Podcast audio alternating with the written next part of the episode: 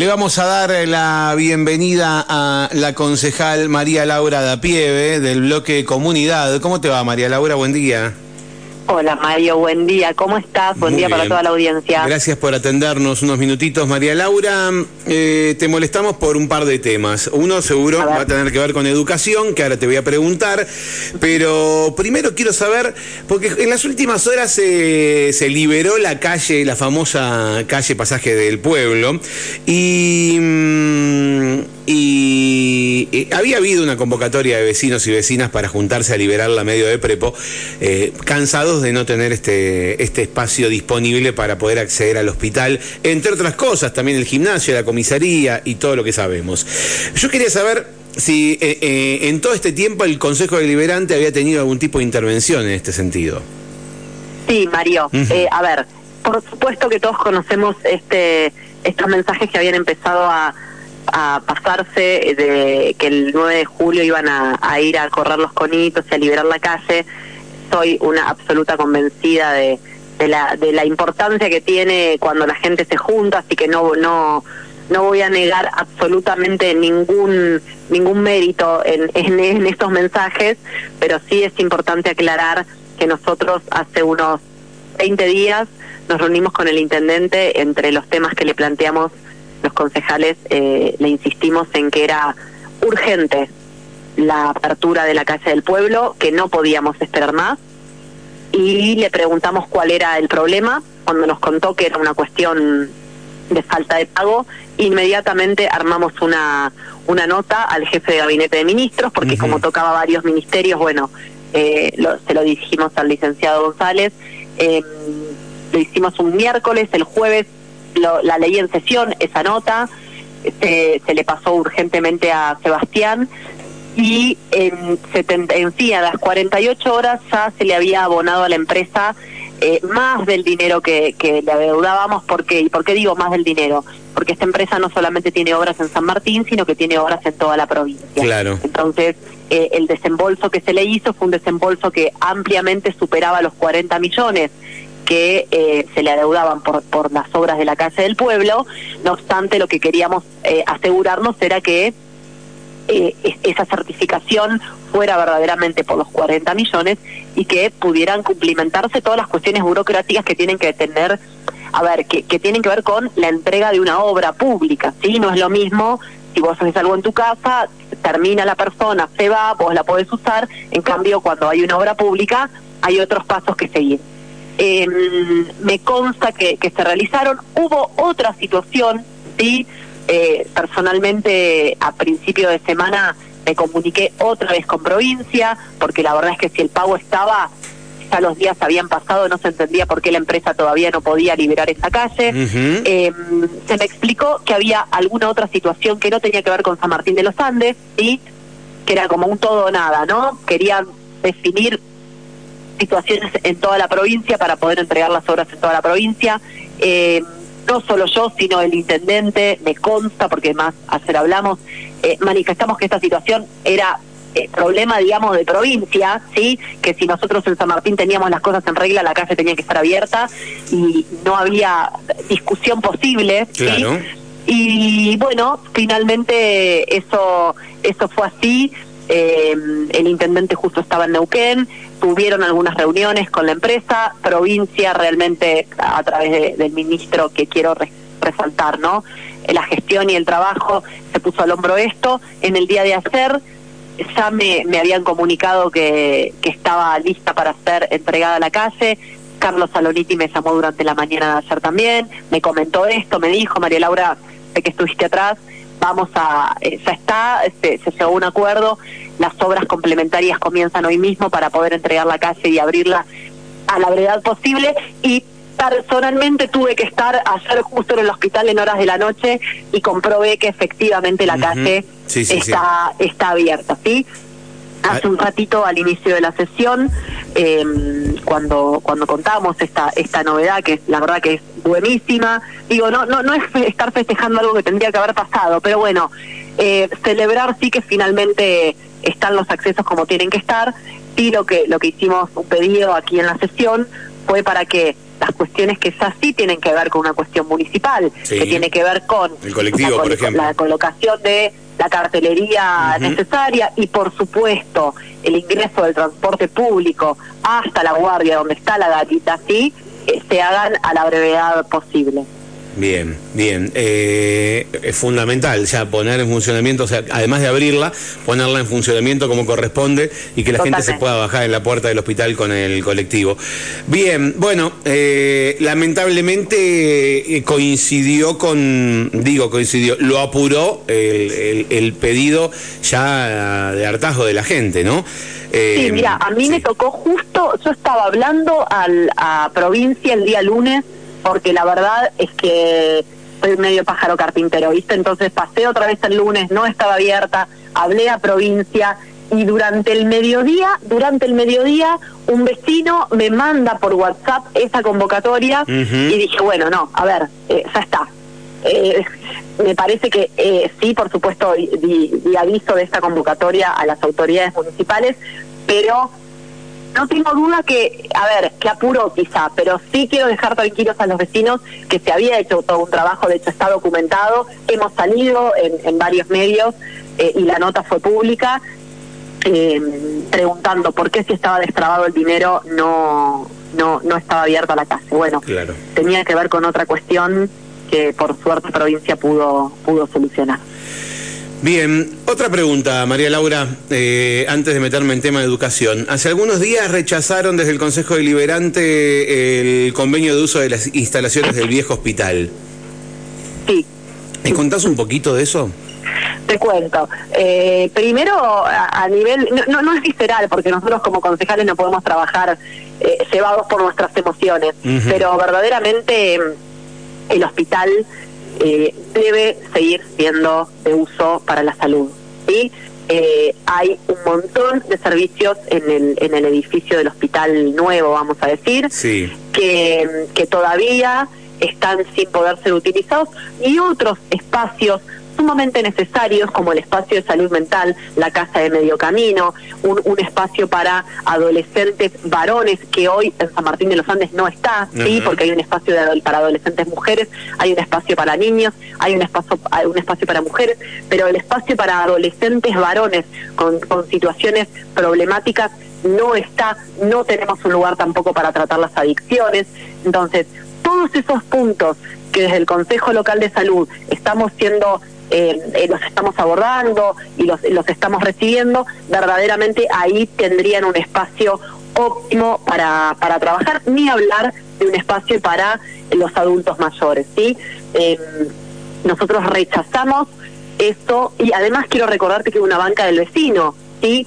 Y, y si bien no es que los vecinos nos apuren y el consejo dice, no, no, tiene que ver con la cuestión cara a nivel sentimental de vecinos que se autoconvocaron, que dieron la banca del vecino de diferentes, de diferentes eh, asociaciones y, grupos de ayuda que ven los espacios que faltan, que ven que en el hospital sabemos que hay una problemática con la cuestión de salud mental y verdaderamente eh, este lugar, el hospital Ramón Carrillo, el de toda la vida, digamos, tiene que seguir funcionando para eh, que sea verdaderamente un solo hospital. Y cuando digo un solo hospital, digo un nosocomio que brinde todos los servicios que, merecemos, porque además es un hospital cabecera.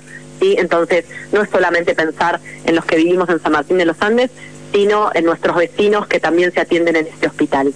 Eh, entonces, ¿qué pasó? Nos enteramos que eh, en el mes de diciembre, cuando vimos movimiento y empezamos a escuchar run run durante, durante el verano, eh, solicité un pedido de informes para ver por qué se estaban haciendo modificaciones en el hospital. Me informaron que había un convenio, un convenio que data de diciembre del 2022 entre salud y la municipalidad, convenio que jamás fue enviado al Consejo Deliberante, por carta orgánica todos los convenios deben ser ratificados por el Consejo. Eh, lo solicitamos recién hace una semana. Sí. Eh, tuvimos ese, ese convenio, ¿sí? Seis meses y pico después eh, nos llega ese convenio, ya con las obras ejecutándose. Entonces, a, nivel burocrático y a nivel legal, adolece de todos los vicios que te puedas imaginar, ¿sí? Y por otro lado, la voluntad popular, propuesta en este Consejo Liberante, dijo 9 a 11 que no. Dijo 9 a 11 que no, porque no es que se mude una parte de los trabajadores municipales. A nosotros nos preocupa qué pasa con el Hotel Sol, porque si el Hotel Sol no está en condiciones de albergar personal municipal, no está en condiciones en todas sus áreas. ¿sí? No es solo planificación que no trabaja en condiciones. Ahí está Obras Públicas, ahí está la Subsecretaría de Educación, hay decenas de talleres culturales donde asisten niños, niñas, hay un club deportivo. Entonces, nuestra pregunta también es, ¿por qué solo planificación? ¿Sí? Eh, ¿Están en riesgo solo ellos? No. ¿Qué pasa con el resto del edificio? Y si el resto del edificio está bien, ¿no se puede ubicar en otra parte que no esté bien? ¿Sí? Entonces, eso por un lado. Más, digamos, otro, otro comentario, ¿no? Y además, estamos hablando de descentralizar el municipio. Seguimos ocupando espacios centrales cuando el municipio tiene espacios propios. Te estoy hablando del Arenal, todo lo que es atrás de la planta de gas. Podríamos hacer una ciudad administrativa eh, en el Arenal. Hay otros lugares, estamos pensando ya eh, que, la ampliación elegido va a ser una realidad. O sea, no podemos seguir pensando en que eh, vamos parchando cosas. ¿sí? Esto no es contra los trabajadores de planificación, todos conocemos el estado en el que se trabaja. Nosotros en el Consejo Liberante trabajamos en espacios que no son los adecuados, ¿sí? Pero no por eso vamos a utilizar, primero sin la debida autorización, ¿sí? Los espacios. La verdad que a mí eh, no me dejó tranquila como terminó todo, eh, se esbozó que iban a seguir trabajando en el lugar, que se iban a seguir haciendo modificaciones. Entiendo que ante la negativa del Consejo debiera parar, pero bueno, eh, eso ya es eh, un trabajo que desde el Ejecutivo se tiene que, que controlar. Bien. María Laura, eh, te, cuando te presentaba decía que tenés mucha intervención en las cuestiones educativas. Sabemos que participaste de algunas reuniones vinculadas a distintas problemáticas que, que tienen los establecimientos educativos de la ciudad, CEPEN 57, anexo del EPET 12, EPET 21. ¿Qué nos podés contar al respecto y qué avances han habido eh, para las familias que están preocupadas por este tema? Bueno, otra buena noticia, hacer a la tardecita terminamos una reunión que tiene que ver con el resultado de numerosas mesas técnicas que hemos tenido y recorridos por las escuelas, nos has visto, em, con las comunidades educativas, eh, en un plan de trabajo para mejorar sobre todo las cuestiones más urgentes, sí, y, en el, y además ir haciendo un plan de trabajo de las cuestiones de mantenimiento.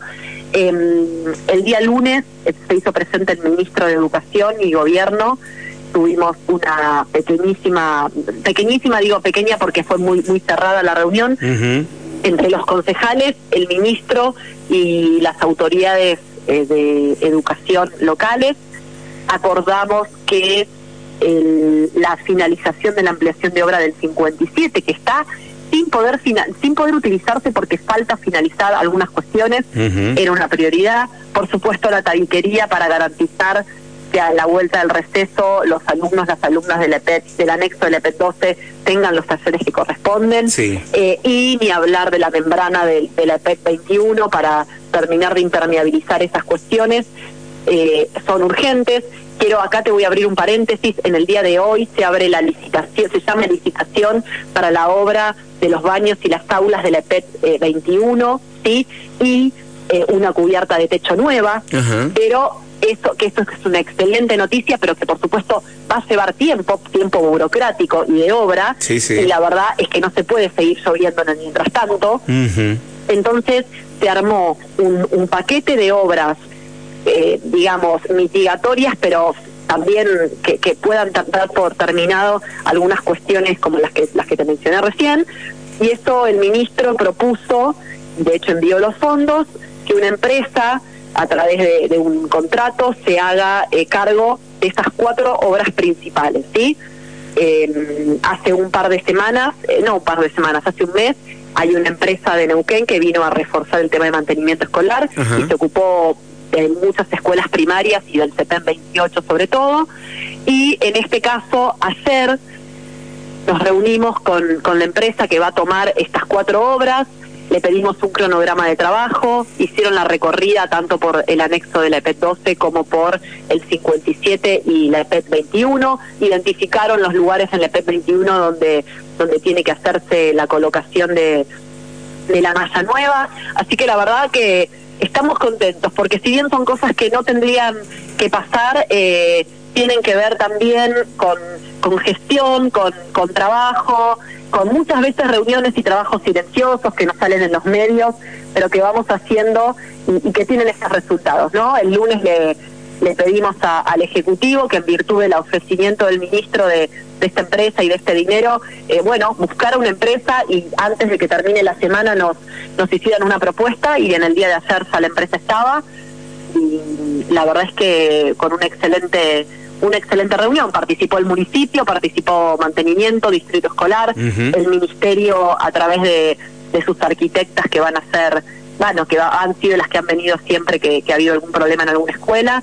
La verdad es que, y nosotros como concejales, así que una, una jornada la de hacer con muchos resultados. ¿Qué sabes del proyecto de que el anexo de la EPET tenga edificio y se convierta en otra EPET, en una nueva EPET? Mira, Mario, Mira, Mario, em, sabemos que crear un edificio eh, escolar no es algo de un día para el otro, ¿sí? Eh, recientemente se ha hecho el llamado para el CEPEN 96, que es una excelente es una excelente novedad. Y también pero también sabemos que los anexos nunca terminan siendo anexos siempre se transforman en una escuela nueva. ahora bien eh, esa escuela nueva vamos a ver dónde sí o qué tipo de escuela nosotros garantizamos que el anexo siga albergando a los chicos y a las chicas que, que están cursando en él, la apertura, eh, bueno, los directivos saben mucho mejor que yo, la, la apertura, la creación de, de los años del año que viene, del tercer año del año que viene, pero también sabemos que hay una escuela que con un proyecto técnico hermoso en la localidad, que tiene todo listo, que hace años viene pidiendo algunos cargos subvencionados que serían una alternativa importante para la localidad y que adelantarían varios pasos esto de la oferta técnica hasta tanto el anexo pueda ser una escuela nueva, ¿sí? En esto hay que tener la cabeza muy abierta y pensar en qué se quiere para los chicos, para los chicos, para las chicas, ¿no? Se quiere una escuela técnica, bien, ha tenido el anexo, el anexo se va a mantener, el anexo va a ir creciendo, pero también en el mientras tanto ver qué otras opciones educativas técnicas surgen en la localidad para, para poder ir albergando y que, que los tiempos no sean tan inconcretables, ¿no? Que, que siempre estemos esperando estemos esperando. Y bueno, quizá podemos, entre todos, público, privado, Estado, organizaciones, em, ir achicando un poco ese margen. bien. María Laura, no te quito más tiempo, así continúas. Sabemos que hoy tratan em, el pedido de banca del vecino de la comunidad educativa del anexo de la PET 12, ¿no?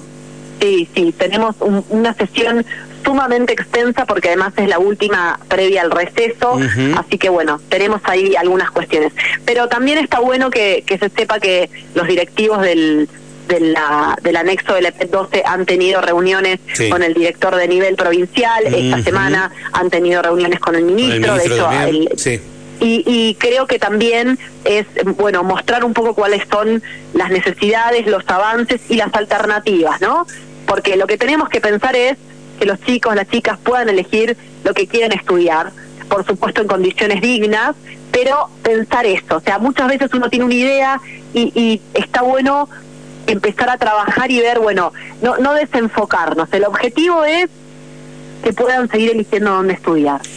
María Laura, es lo importante. ¿está definido eh, que tengas algún tipo de papel localmente en los eh, tres últimos meses, o sea, lo que lo que corresponde con la transición, digo, eh, como, como referente local del espacio de Orlando Figueroa?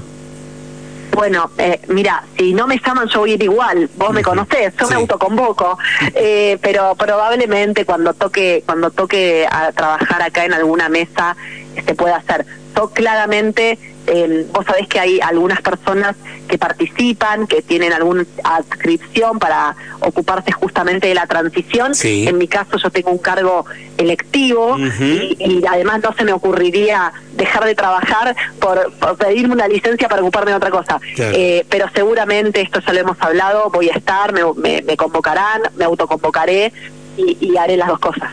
Bien. Gracias por tu tiempo, María Laura. Gracias a ustedes por llamar, que tengan una hermosa jornada. Igualmente, hasta siempre. Gracias. Muy bien.